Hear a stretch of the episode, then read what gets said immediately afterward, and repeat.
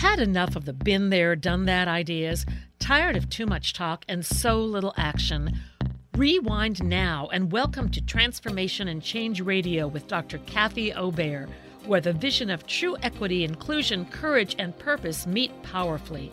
Dr. Kathy delivers with dynamic, engaging conversation and the most authentically brave dialogue on air today. This hit show will challenge you to explore current issues of diversity, equity, and inclusion and deepen your capacity to choose courage to speak up to greater inclusion in everything you do. Fasten your seatbelts and accelerate your effectiveness to become a powerful change agent in your life, community, job, and society. Imagine true equity and inclusion and get the tools to really manifest your vision. No frills, no fluff, just really powerful, good stuff. Transformation and Change Radio starts now. Hello, welcome to Transformation Change Radio. I'm Dr. Kathy Obear with the Center for Transformation and Change.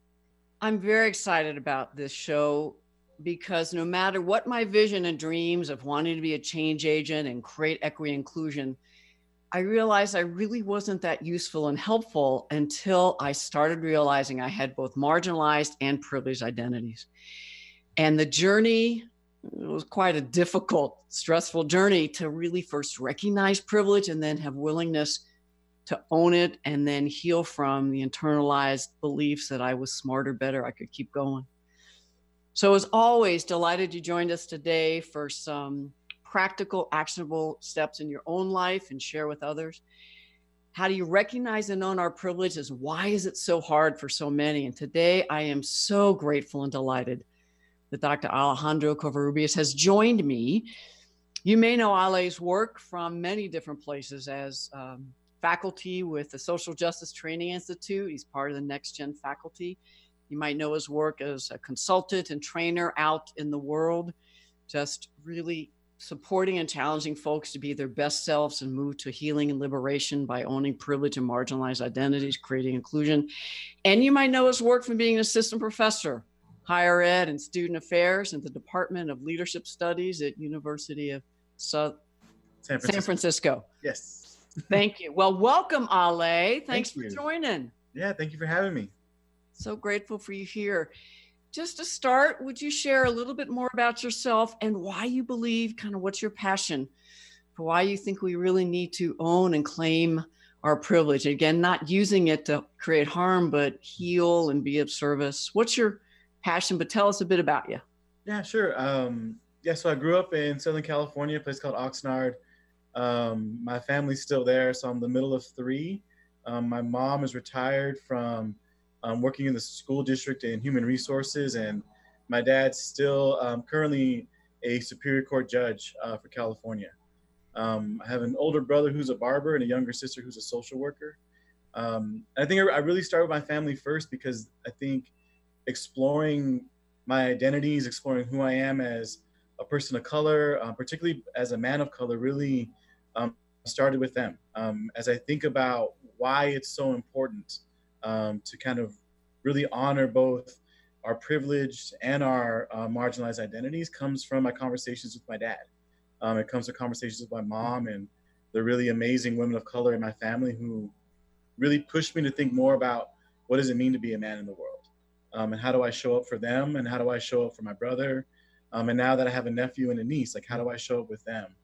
Um, and then as I've moved throughout my career um, was a student affairs professional for about 10 years. Uh, worked in residence life. I worked in um, multicultural affairs and gender and sexuality centers and was the co-director for the Gender and Sexuality Center, the Intercultural Center um, here at the University of San Francisco for a few years before I moved into the faculty role. Um, so in the last three years, I've been an assistant professor um, here in the Department of Leadership Studies and working with my students who are really wanting to become student affairs professionals and go into the field of education and really make an impact. Um, seeing the importance for them to really begin to own um, and understand the privileged identities. Um, I think similar to what you were saying, Kathy, it's about healing first. It's really like, how do I understand um, who I am in my full humanity? Because um, I think we can so easily just focus in on our marginalized identity and forget that we um, hold privilege, particularly as I work in higher education. Education is a privilege. Um, and I think for folks who hold multiple privileged identities, it's so easy to just kind of swim in the normalcy of what we have created around power um, and not recognize the pain that swimming in that sort of dominant culture actually causes us um, and our own privileged identities.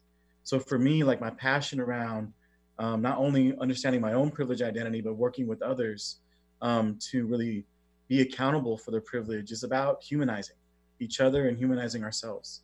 Um, really entering into our ability to be in relationship with each other um, in ways that I think privilege often hinders us from engaging each other. I am so relating and uh, in so many ways. First of all, what just hit me was I wish I had had you as faculty when I went through student affairs masters and or my doctoral work. Um, though I did get challenged to own privilege and doctorate, but in my master's in student affairs, granted it was the early 80s, so the times were different and mm-hmm. but I wasn't challenged do anything. So, and and the only time I was asked to look at anything around diversity, and it was diversity, was I think women in counseling, and then a design facilitation course, which I chose to look at homophobia, both marginalized identities. And I know for me, that's how I entered the work, and I stayed in the work of you all are oppressing me and I want to change the world. And it was so hard for me to own my privileged identities. And one more thing as you entered with family. I was so struck that I rarely talk about family. I don't know how much of it is kind of a white middle class culture, white privilege, where individualism, pull yourself by your bootstrap. If you succeeded, it was because you worked hard. I would, the classism in that, the white supremacy in that, that I'm so steep to this day. Uh, and it gets in my way so much that I had not and still have not learned to value family. So I'm just struck with you talked about the pain. Also, I'm sitting with the losses. Mm-hmm. Not to say I don't have incredible white and class privilege or that I experience classism and racism. And mm-hmm. yet, in our privileged identities, we have to own it all. So, was it ever hard for you? I mean, why is it so hard for people? Because as a white person, and now class privilege, I still feel embarrassed to own how much class privilege I have or how much I earn or mm-hmm. how much wealth I still. Why is it hard for us to own our privileged identities? Um, I think so. As I think about my process, it's always been hard, um, and it continues to be hard. Um, and I think it's hard. Um, one because I think so. Our colleague, um, Dr. Reverend Jamie Washington, often says like, power is seductive. You know, it it it, it makes uh, it draws us in, and it's easier to often um, kind of live in that space where I feel like I earned this. I feel like I deserve this. Um, so when we're kind of confronted, or when I've been confronted with like, yes, you've earned many things in your life, and um, being a man has allowed me to move in the world differently than other folks, particularly women and non-binary and trans folks. Um, I can navigate the world in a different way. So how I access um, spaces, um, the, the, the amount of time that I get to take up and space I get to take up has allowed me to be a leader, to be vocal um, in ways that I didn't experience negative consequences. Um, and I think what's really difficult, particularly around whole understanding and being accountable for for my privilege as as a man, as a Christian, um, is that it's so easy just to focus in on the individual level. So I can create stories and narratives of saying, "Oh, how have I experienced marginalization as a man? Um, how have I been um, isolated or ostracized for being a Christian?" Um, and I can say like, "Oh," and I can have these single narratives of individuals, um, like women moving forward um, ahead of me because of their identity as a woman or as a trans person, um, and those individual stories can over or kind of like supersede the systemic understanding of um, the larger system of sexism, the larger system of um, sort of Christian dominance in, in the world, particularly in the US, that I benefit from and don't always recognize that I benefit from. Um, I often tell my students, like, I've been in Jesuit education um, for most of my adult life. I went to Gonzaga University, I worked at Santa Clara University, my doctorate is here from University of San Francisco. So my ability as someone who grew up Catholic and still identifies um, as Catholic, I can navigate this campus differently. I feel comfortable going into the church where we hold commencement and graduation ceremonies mm. and sit on the altar without feeling uncomfortable. It's a very comfortable space. I used to read, I used to be a lector. I used to read the readings at Mass growing up. That's a comfortable space for me. Um, where for many of my students, many of my colleagues, that space is a space of pain, a, a space of rejection. Um, so I need to honor how I'm moving in that space and just feel like I can be there um, in a place in a space that I think is actually sacred. Where for others, that space is nothing more than a building. Um, so holding that tension and holding those multiple understandings, um, it took me a lot of time to understand that. Um, and it's easy for me to forget that that's I sit in spaces of comfort all the time, while others are very uncomfortable and may not even be in the room. Or as a white person, I really relate. I remember from early what you said just now. I'd see folks of color get consulting gigs, or mm. um, or I'll be co-presenting with a person of color, and the participants only talk about what they said.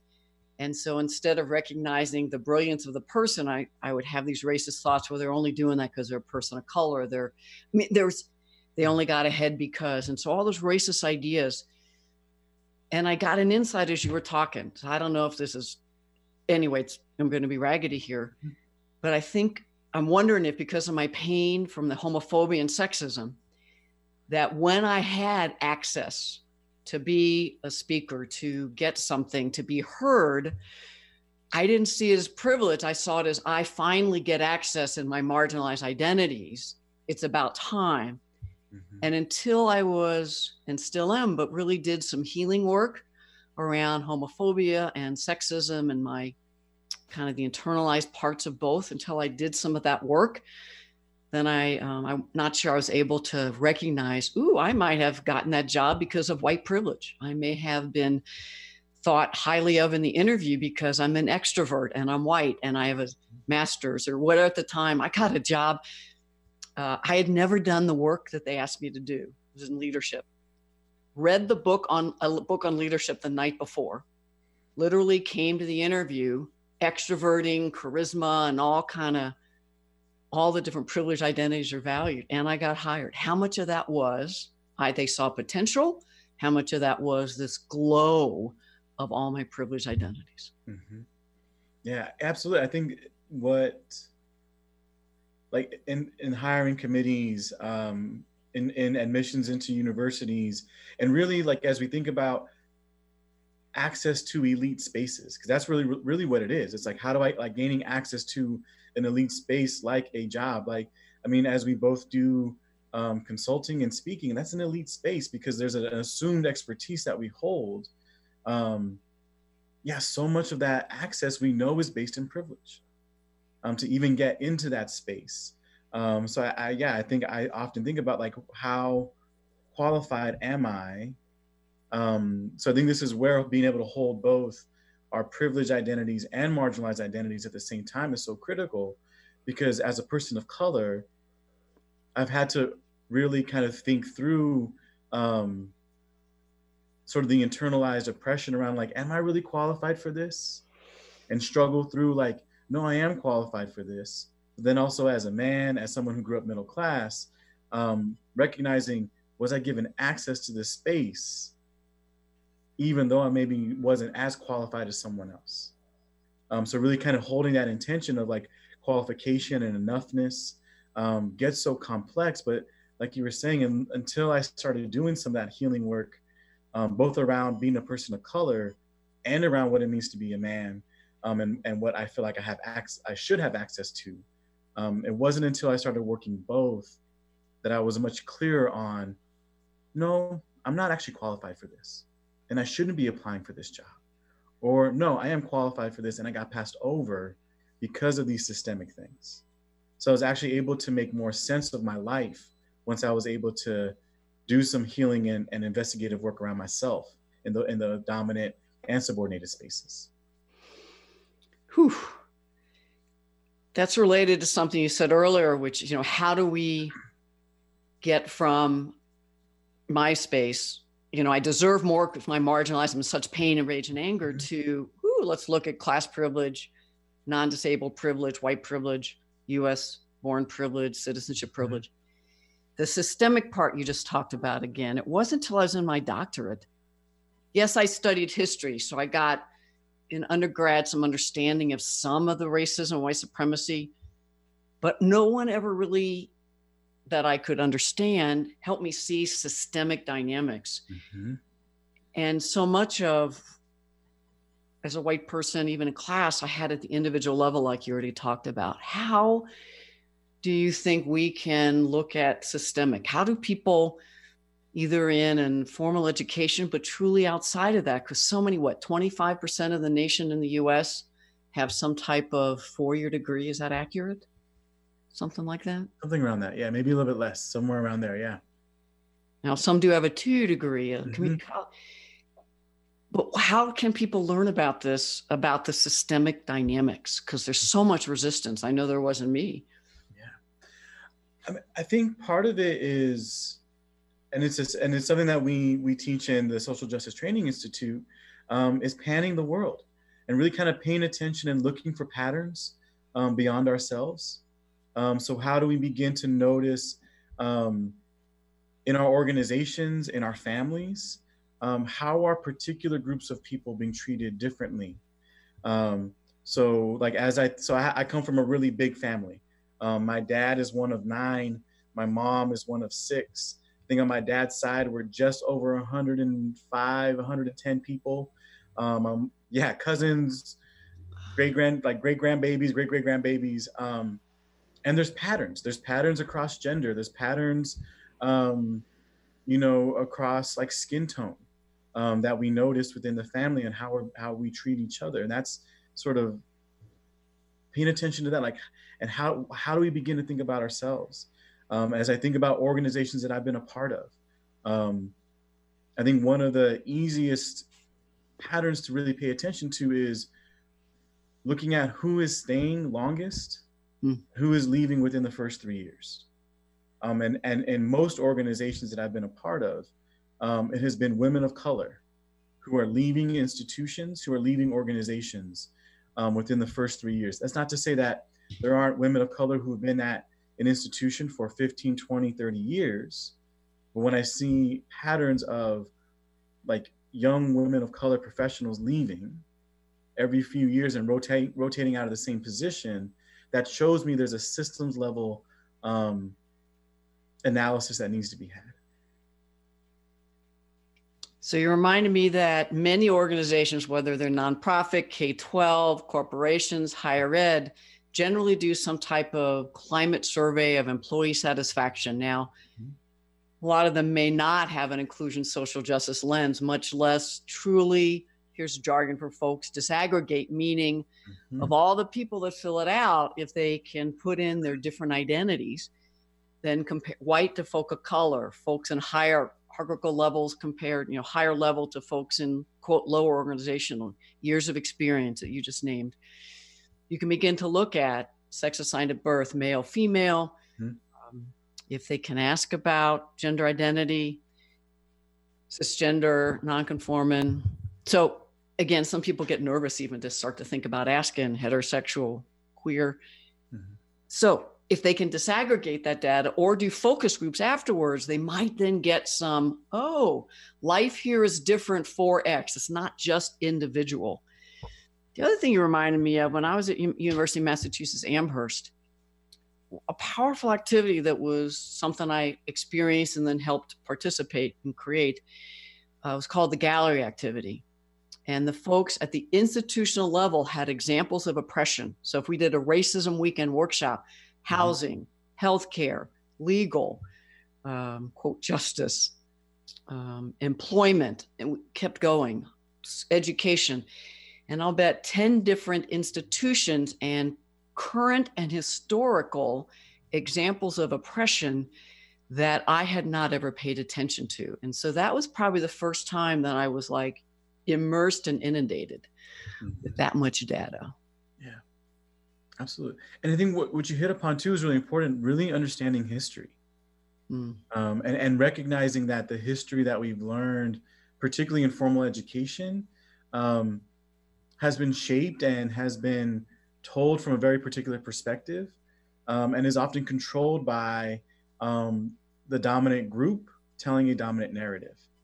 Um, so, really, particularly in this current um, sort of political, cultural um, time where we have access to so much information, um, finding those different histories and digging a little bit deeper around, you know, what what are the different like what are the histories beyond um, the little sort of like highlighted box that you got in, in your U.S. history class, because um, you know there's the, the the full the full page narratives, and then there's like the little highlighted box about oh let's talk about um, when women got the right to vote, um, and really can we contain that whole history in that little box?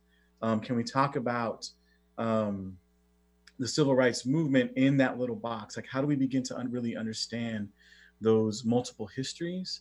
Um, and I think one of the difficult things that, or one of the things that makes it difficult for folks to own their privilege is we can look at history and distance ourselves from that. Again, on the individual level, um, you know, it's easy for for men for men to say like, oh, that's how like men in the past acted. You know, I'm I'm not that man anymore, or like men when men don't do that anymore. Um, but when we really look at men's behaviors, it hasn't changed that much, and the history of how men have been allowed to, to behave and be in the world um, has shaped what allows men to be right now. Um, the way that Christian, the way that Christian communities have been so entangled and intertwined into the government um, in the United States, that history has allowed on the systemic level um, for, as we talk about the freedom of religion, um, the protection, the, the protection of religious practices, we really what we're really talking about is the protection and freedom of christian practices still mm. you know so we have to understand there's a bigger system that allows christians and, and christian dominance based in our history to be free in their practices to be free in my practices um, when culturally and systemically um, non-christian religious practices are still um, oppressed demonized um, and kind of put to, to put to the side so, on that thread, studying the murder, violence towards uh, women, Northeast, um, quote, seem to be witches. Mm-hmm. So, the mm-hmm. misogyny and the patriarchy there. And then asking the question, how is that similar or different than the sexual violence that's happening? Women speaking up, Me Too movement, what's happening in our organizations. And literally just today, saw something on Facebook. Someone had taken a snapshot of how that box of how Columbus's experience in the lands we now call United States or America mm-hmm. was taught in their child's elementary school and put out a challenge on Facebook to everyone. I just reposted said, find out how it's being taught in your local schools and then intervene at the school board level. And so that's just one example of how we can own our privilege. In this case, as the colonizer settler group, white for me, and then um, how do we get active today yeah. and the third part you reference is so how is the oppression genocide of indigenous native americans happening in this lands we call the us as well as around the world? Now some people listening will go hey i work in a corporation. I'm hired to do you know hr or whatever. Why do i care? So why should they care about understanding history and how it plays out today if they're about hiring or about compensation or they're a manager in an organization in education or something why should they care? Well i mean i think so as we think about histories there's multiple histories right? So like how how how well do you know the history of your organization? Right? How well and so for me a lot of it is um, context. How do i understand my context? Um, and history is such a big part of that. So understanding the history of your state and how does how has the history of um, hiring laws and policies on a statewide level how has that impacted your organization and how you think about what you're allowed to do um, as you think about like kind of living in a state of like who are protect who what identities are protected legally in your state um, is your state protecting um, Is it protected just across race and ethnicity, if at all? Does it protect um, different sexual identities? Does it protect um, like different gender identities and gender expressions? Or can folks still in your state be fired simply for being out? And if you understand how that history has evolved, then how does that shape how how you function in your role? Are you able to create policies that are more inclusive within your organization as an HR person, um, knowing that you might, and this is sort of a um, sort of very a business approach to equity, but if your policies and your hiring practices aren't inclusive, are you losing some of the best talent that you have in your organization? Are you actually being less effective as an organization, whatever that be, whether it be again education or um, in, in corporations or nonprofits, like are you losing the best people because your policies don't support um, that diversity of experiences, of identities, of knowledge in the room? Um, so are you just kind of staying within um, sort of this one way of thinking um, because you're you're too afraid to branch out? I love so looking at history at all those different levels could help us be more effective in whatever role we are because we might be perpetuating the status quo which isn't serving the folks we're here to serve and actually we could still be perpetuating the privileges that we're not even paying attention to mm-hmm. before we go to break because we have a lot more i want to talk about yes. i just love you were so fun so brilliant could you tell people how to get in contact with you if they want to ask you to come to their organization, hire you to do keynotes, programs, how can they get in touch with you? Sure, absolutely. So you can reach me um, at my website, which is Covarrubias Consulting. So my last name is C O V A R R U B I A S consulting.com. Or you can reach me at my email, which is A is an apple, F is in Frank, Covarrubias. Again, C O V A R R U B I A S at gmail.com. Absolutely love it. Mm-hmm. And your information, as well as mine, is on the website about where you can also get this link if you want to share it with others. And some of the resources that you can go on there and get resources that you can get access for free, as well as share, as my book, But I'm Not Racist Tools for Well Meaning Whites. So that's my website, drkathyobear.com backslash I'm not racist, all one word, I'm not racist. Same website, backslash racebook, lots of supporting materials, including book club guides. This work is really geared for whites and our privilege to do our own work. And I think people in their other privileged identities can still get a lot out, even though I'm focused on racism. And then I have a webinar, Interrupting Racism. So backslash racism webinar. So again, Dr. Kathy Obear backslash racism webinar. And if you'd like to learn more with me, then my two courses you can learn about Dr. Kathy Obear backslash events, my navigating difficult situations course, and designing, facilitating powerful workshops. All of our information is on the web. We will see you in 30 seconds or a few moments, I guess. To see your life from an angel's perspective, book a personal consultation with Claire Candy Huff, angelic walk in angel Ariel at Angel Healing House. Candy provides intuitive counseling, Reiki, and angel readings in person in Los Angeles or nationally and internationally via phone or Skype. She will channel the practical tools you need to transform your life. Call now 831 277 3716 or visit angelhealinghouse.com. Did you know that all of the shows on the Transformation Radio Network are available as podcasts to stream or download? Really? Check us out Go to transformationradio.fm. We have business shows, spiritual shows, energy healing shows, and pretty much everything in between. Something for everyone guaranteed to inspire, educate, and transform. We are transforming the world one listener at a time. A word of caution if you prefer the status quo and you are not interested in improving every aspect of your life, this book will trigger the shift out of you. The Truth is Funny Shift Happens is available now.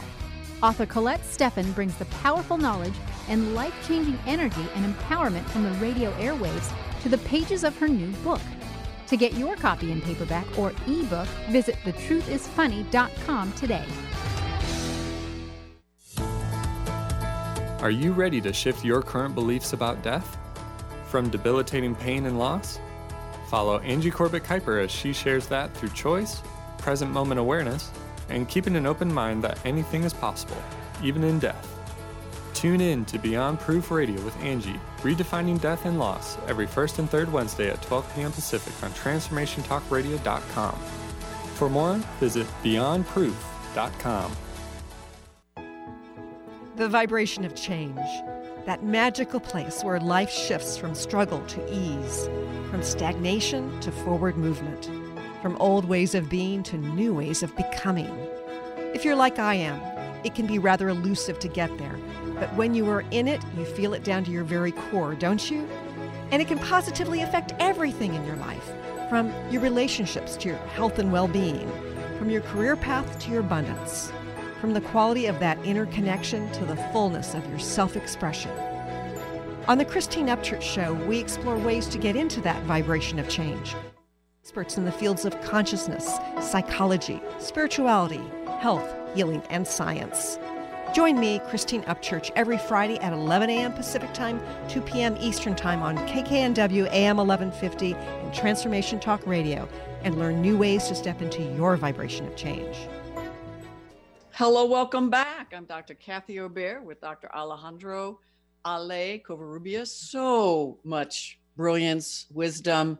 I'm getting some insights and all my privileged identities and how can we show up and do our work as privileged folk and all our identities and how come it's so hard and uh, before the break we were talking about learning history and i was reminded that howard zinn has this great book the people's history of the us something like that mm-hmm. and then there's this great book i don't remember the author uh, lies my teacher told me mm-hmm. and i was realizing over the break that i think they both identify as white men but i'm not sure and then you helped me remember Dr. Beverly Tatum, and there might be other folks, but I just wanted to challenge the folks listening who are the sources of your history? And I love that you said go outside, whether there's podcasts to something that's not been historically published, because the publishing system has historically and still does privileged folk and privileged identities. So the challenge, whatever your privileged identities, more information about history and current state from folks in the corresponding marginalized identities who have a social justice lens because there are some folks published and who have podcasts and are on mainstream and cable TV that have marginalized identities and are just perpetuating the same type of oppressive messages that I still see many places. So, welcome back, Ale, to Transformation Change Radio. So excited. Yeah.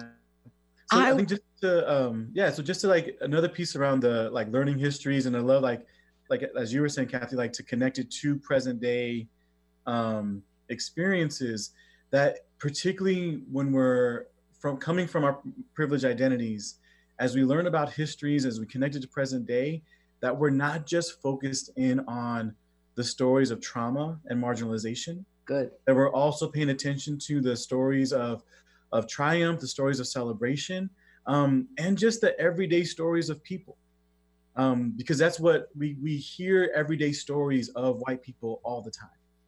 Um, we see that in sitcoms. We see that in in multiple forms of media. Um, we see men just being kind of men. Um, we see Christians just being Christians. Um, we see able-bodied folks just being able-bodied folks. Um, but we don't always see that that that narrative of just people just being. so often, particularly, I think when we see um, trans people in the media, um, it's often this tragic story of loss, of often death. Um, but we don't just see trans couples and trans people just being. Um, so making sure that as you're engaging in, in your education and learning history and present day, it's not just these, um, you're not going to the extremes of just pain and overcoming, but you're also just seeing the everyday life of folks. I love that. And as you were talking, I was realizing that all the heroes, and I gendered that with a quote male identity because I saw very few female identified folks, especially across racialized identities. But the few I saw might have been white or Harriet Tubman or Sojourner Truth.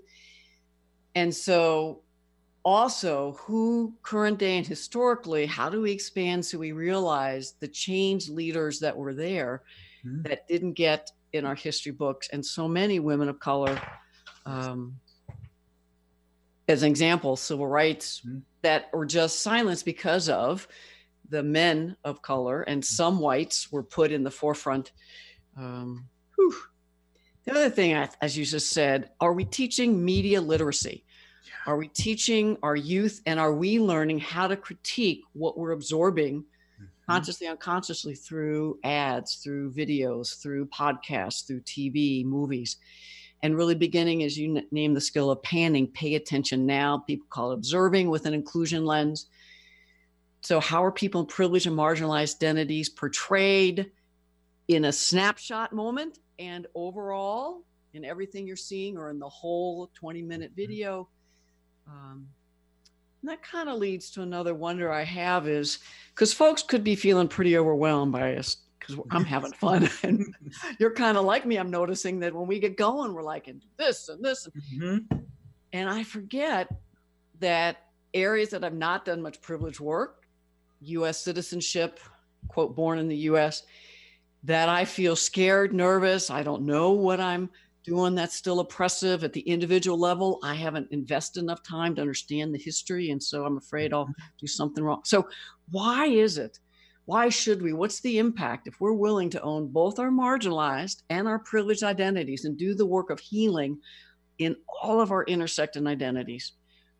How is that benefiting us individually? And particularly, how does it benefit others we're working with? Yeah, um, I think it benefits ben, most benefits us on the individual level because we begin to let go of this idea of perfectionism. Hmm. And I think for so many folks in their privileged identities, I know for me, as I've tried to work around my privileged identity as someone who's able-bodied, um, and I think as I begin to explore more and more around like my class privilege, um, so much of that dominant narrative of, of, of like I should know, um, that I should be the expert about everything. Um, I think that's there's a lot of masculinity in that as well. Um, I get so tied to being perfect and not feeling like I can make a mistake or should make a mistake. It actually keeps me from engaging in the conversation altogether. Um, so by holding and really beginning to own both my privileged and marginalized identities, I actually begin to disrupt this really, in some ways, toxic narrative of perfectionism Hmm. because it keeps me from engaging in authentic relationships. It keeps me from saying like I, I'm, I probably am going to make a mistake. In fact, I know I'm going to make a mistake, and I think so much of the conversation and in some ways um, the build up around social justice and inclusion work is I can't make a mistake. I have to be perfect.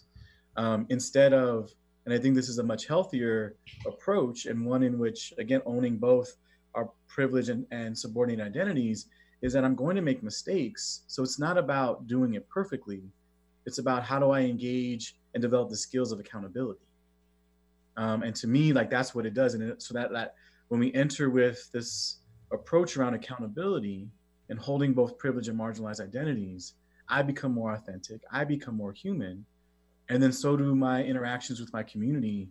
And then our organizations can actually have deeper conversations.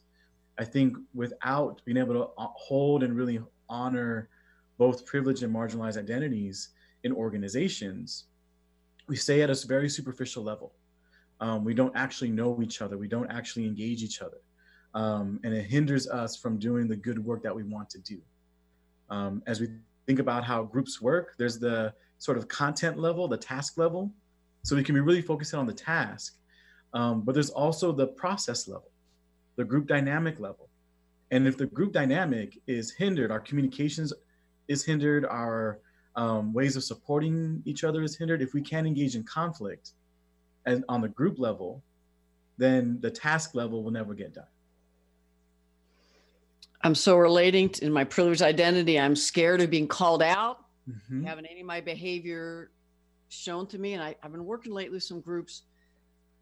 Folks in their privileged identities will say, you know, that person of color attacked me. And this language that I've heard for years, particularly in white caucuses, because we whites get more honest when it's just us doing our healing and accountability work. And just to really engage the language of, well, let's look at the behavior. Well, the person of color gave me feedback. Well, what was, you know, we're tone policing. Well, what was their tone? Well, they were angry and aggressive. I say, well, let me tell you how I heard them. I heard them clear, and engaging. And so, how come you cannot call me attacking right now when I'm clear and engaging you as a white person? So, what I know is uh, this was a new insight that the guilt that I carry and the shame from how much privilege I have, from not owning that I have what I have because of privilege and not because I worked hard and pulled myself by bootstrap, then I carry this guilt and shame.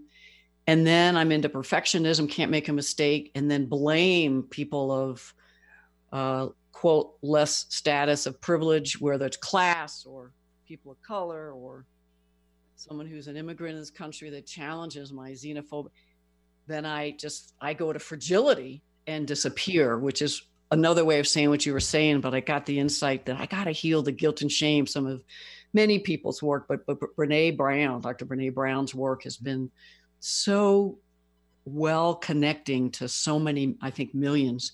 So if you're not familiar with her work, um, people with a lot of white privilege and class privilege, particularly, um, have connected really well with Brene Brown. Well, and so I think one of the parallels that I'm, I'm finding um, as you kind of talk about how white folks get a little more honest uh, when it's just white folks in the room um, and sort of the, the idea like you're attacking me. Um, as I work with men around masculinity um, and healthy masculinity and like working particularly with cisgender men, the way that men will often push back against women and, and trans and non-binary folks is they're too emotional. Um, so, the, so our kind of our escape is they're emotional because masculinity, um, so, sort of nor- normative masculinity, has really sort of demonized emotion. Um, so we, I can say like, oh, you're too emotional. I need you to come to me as a woman, as a trans person, as a non-binary person, even as another man. And I need you to be a little more rational. Um, I need you to take the emotion out of it. Um, and many men do not understand how they have denied themselves the ability to be fully human and not actually engage in emotion. Um, and many men lack the skills um, to not only manage their own emotions, but engage authentically with the emotions of other people. Um, so actually, when when men say, "I need you to be more rational," um, it's actually more about their discomfort with emotion than the emotion that's been given to them. They don't know, like many men, including myself, don't always know how to handle that emotional moment. And because of our dominance, we just push it down. Um, so it's a way, in, and it, we've we've normalized that as behavior, and particularly in organizations, we've sort of in organizations, particularly in hyper masculine organizations, we've erased emotion, as if it does not belong in in an organization of people when we are humans and we are emotional, and it needs to show up. So whether that's out of because I'm relating as white, class mm-hmm. privilege, hierarchical. I see folks with more privileged positions in organizations fit in much more. Well, they don't. We won't hire them if they don't fit into that box of right. normative culture, privileged, what we say, and so much of emotion. So this is getting at how we are hurt by buying into the systemic, as you dominant narratives you calling it, whether it's race, class, male sexist. So the trap I think that I know I have fallen into, I, and I hear other whites do, is well, you see, I'm hurt by racism, so I experience racism too. And equating, and you mentioned this earlier, the individual hurt of losing my humanity. Well, mm-hmm. I sold my humanity for white privilege. It's a yes. very different, I didn't lose my humanity. I chose white supremacist attitudes, believing I was smarter and better than people of color. I chose those classist behaviors. I did it myself. And threw other folk under the bus, I didn't choose authentic relationships. I chose the inauthenticity of privilege so I could get ahead, quote.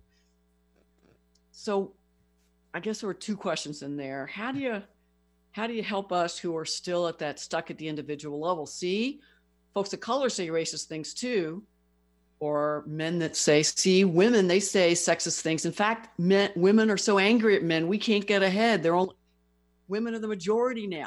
So how do you, whether it's, how do you, or Christians that say, people are so anti-Christian now. We don't mm-hmm. have any privilege. There's so much prejudice towards us. How do you support folk when they are resisting, in my language, at that yeah. dynamic? Absolutely. And I think so for me being in higher education, that sort of uh, particularly around um, sort of the gender work that's happening in higher ed and the and really that's forced into a gender binary um, there's so much rhetoric coming from so many people um, not just men um, and not just women or and sometimes even trans folks but like this idea like we really need to be programming towards men. Men are now the minority. Men are now being disserved in higher education. Um, like that's still all rooted in patriarchy um, so i think as we begin to have the conversation around um, like how are privileged groups maybe experiencing disadvantages um, within these systems i think one it's again like always raising it back up to that systems level. Um, for me as i do work work with men around masculinity in higher education like there is no doubt the data says it men and men of color in particular are are struggling in higher education. Um, we're, we're not graduating at the same rates. Um, we're not enrolling at the same rates. But that isn't the, the cause of that is not women. The cause of that is not trans and, bi- and non-binary folks hindering men's cis men's success. It's the way in which men have been socialized around what it means to be smart what it means to care about things mm. um, particularly so I, as i work with college men but also as i as i work with men um, I, I, did some work around gender with um, a startup company um, last year and working with a group of men there um, men have been socialized not to care and again, this is connected to their emotion. So when I don't care, um, or when I pretend like I don't care, I actually don't work as hard. And I'm not in, as invested, even though I really care. And it's about fear of failure. Um, there's a huge this idea that men um, we're really afraid of failing. We're afraid of, we're really afraid of rejection, as are most people. So we hide it with apathy.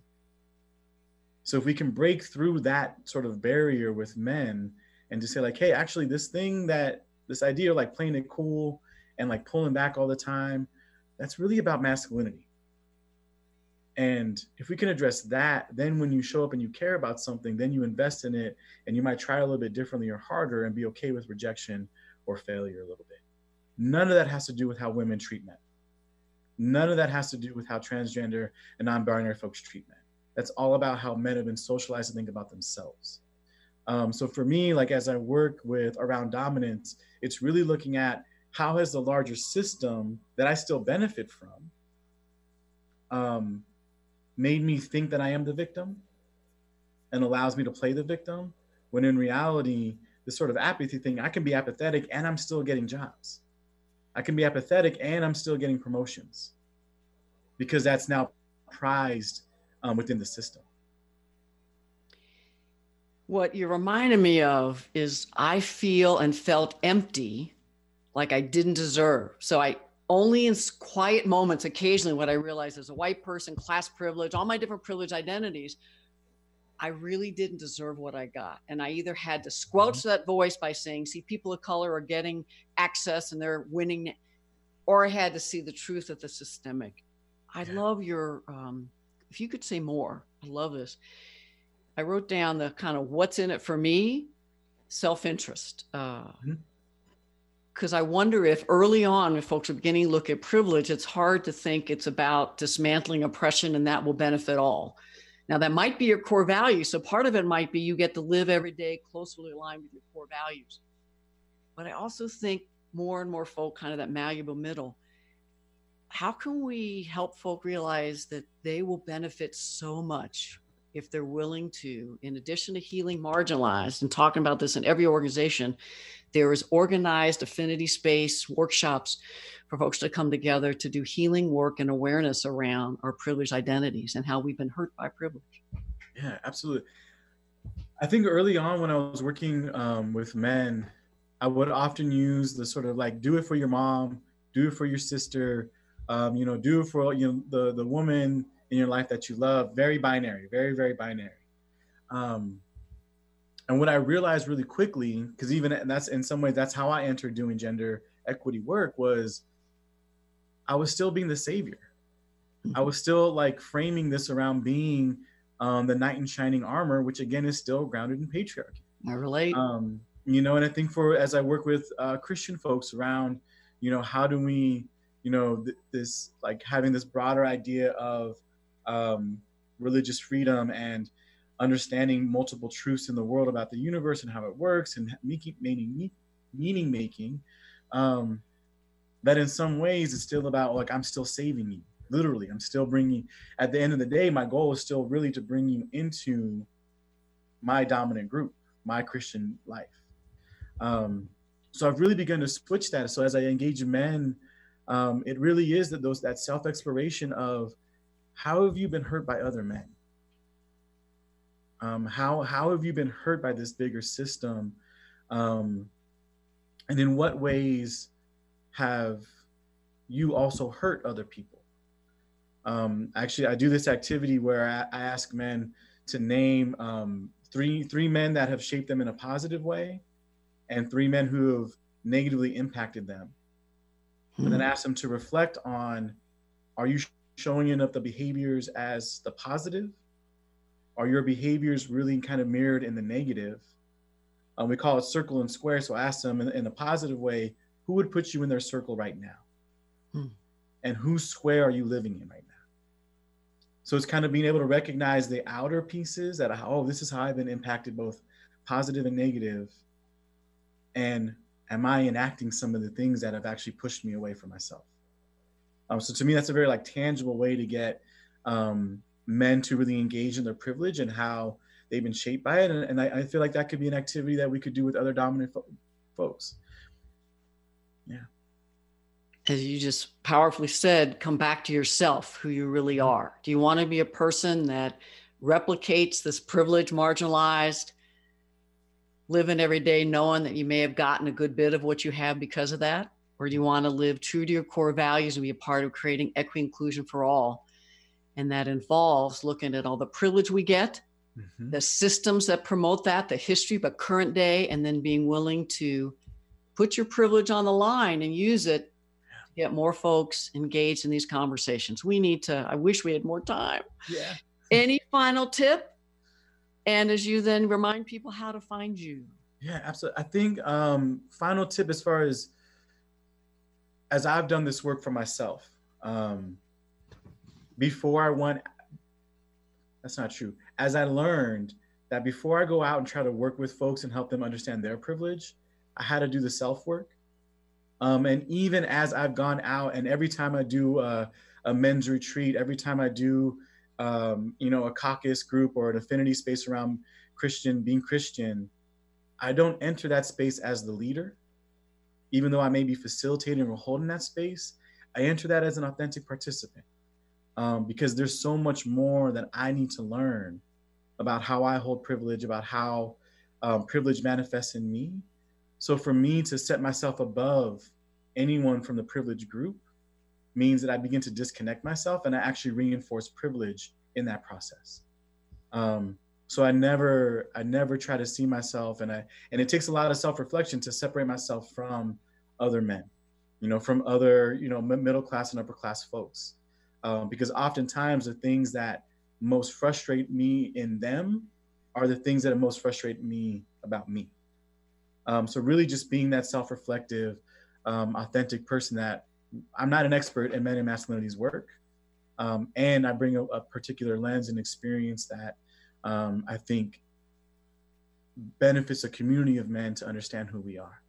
Um, so if you'd like to reach me, um, again, my email address is on the website, and uh, uh, covarrubiasconsulting.com is another way to get to kind of know me and my work. And reach out to me when you can. And Ale, thank you so much. I just did a webinar on whiteness, which if folks want to email me, I can or get on my website. You can download it for free. I'm doing a mini course starting October 18th. Look for whites about whites and how do we show up in the moment, but how do we support other whites doing our healing work, learning about privilege, our own racist, white supremacist behaviors and attitudes. And as you were talking, if I don't know if you have webinars, but I would love to see and if I can support you in any way and all your different privilege work, just um, and again, I'm here first Monday of every month on Transformation Change Radio. And thank you again, Dr. Ale Covarrubias. And you can find out anything on my resources is drkathyobear.com backslash events for all the different courses and free resources. And join me in November where Marta Esquilin and Diana Noriega, we're going to come look at how they are intentionally organizing to challenge the systems of SATs and other standardized testing and get more folks to recognize how those privileged folks by race and class and have done incredible damage by racism and classism and in New York City as well as at Rutgers ways that they are challenging the systems and incredible access changes. So Ale Covarrubias, Dr. Covarrubias, thank you so much. And Thank I wish you. you all the best. See you all in a month. Have a good week. You've been listening to Dr. Kathy Obear on Transformation Talk Radio. Thanks for tuning in, and be sure to catch us next time as Kathy inspires listeners to become agents of change, motivate, innovate, and speak truth to power. Step into the courageous you that will change the world. Connect to life changing conversations to extend your reach. For more information on Kathy and her work, please visit drkathyobear.com. That's drkathyobear.com.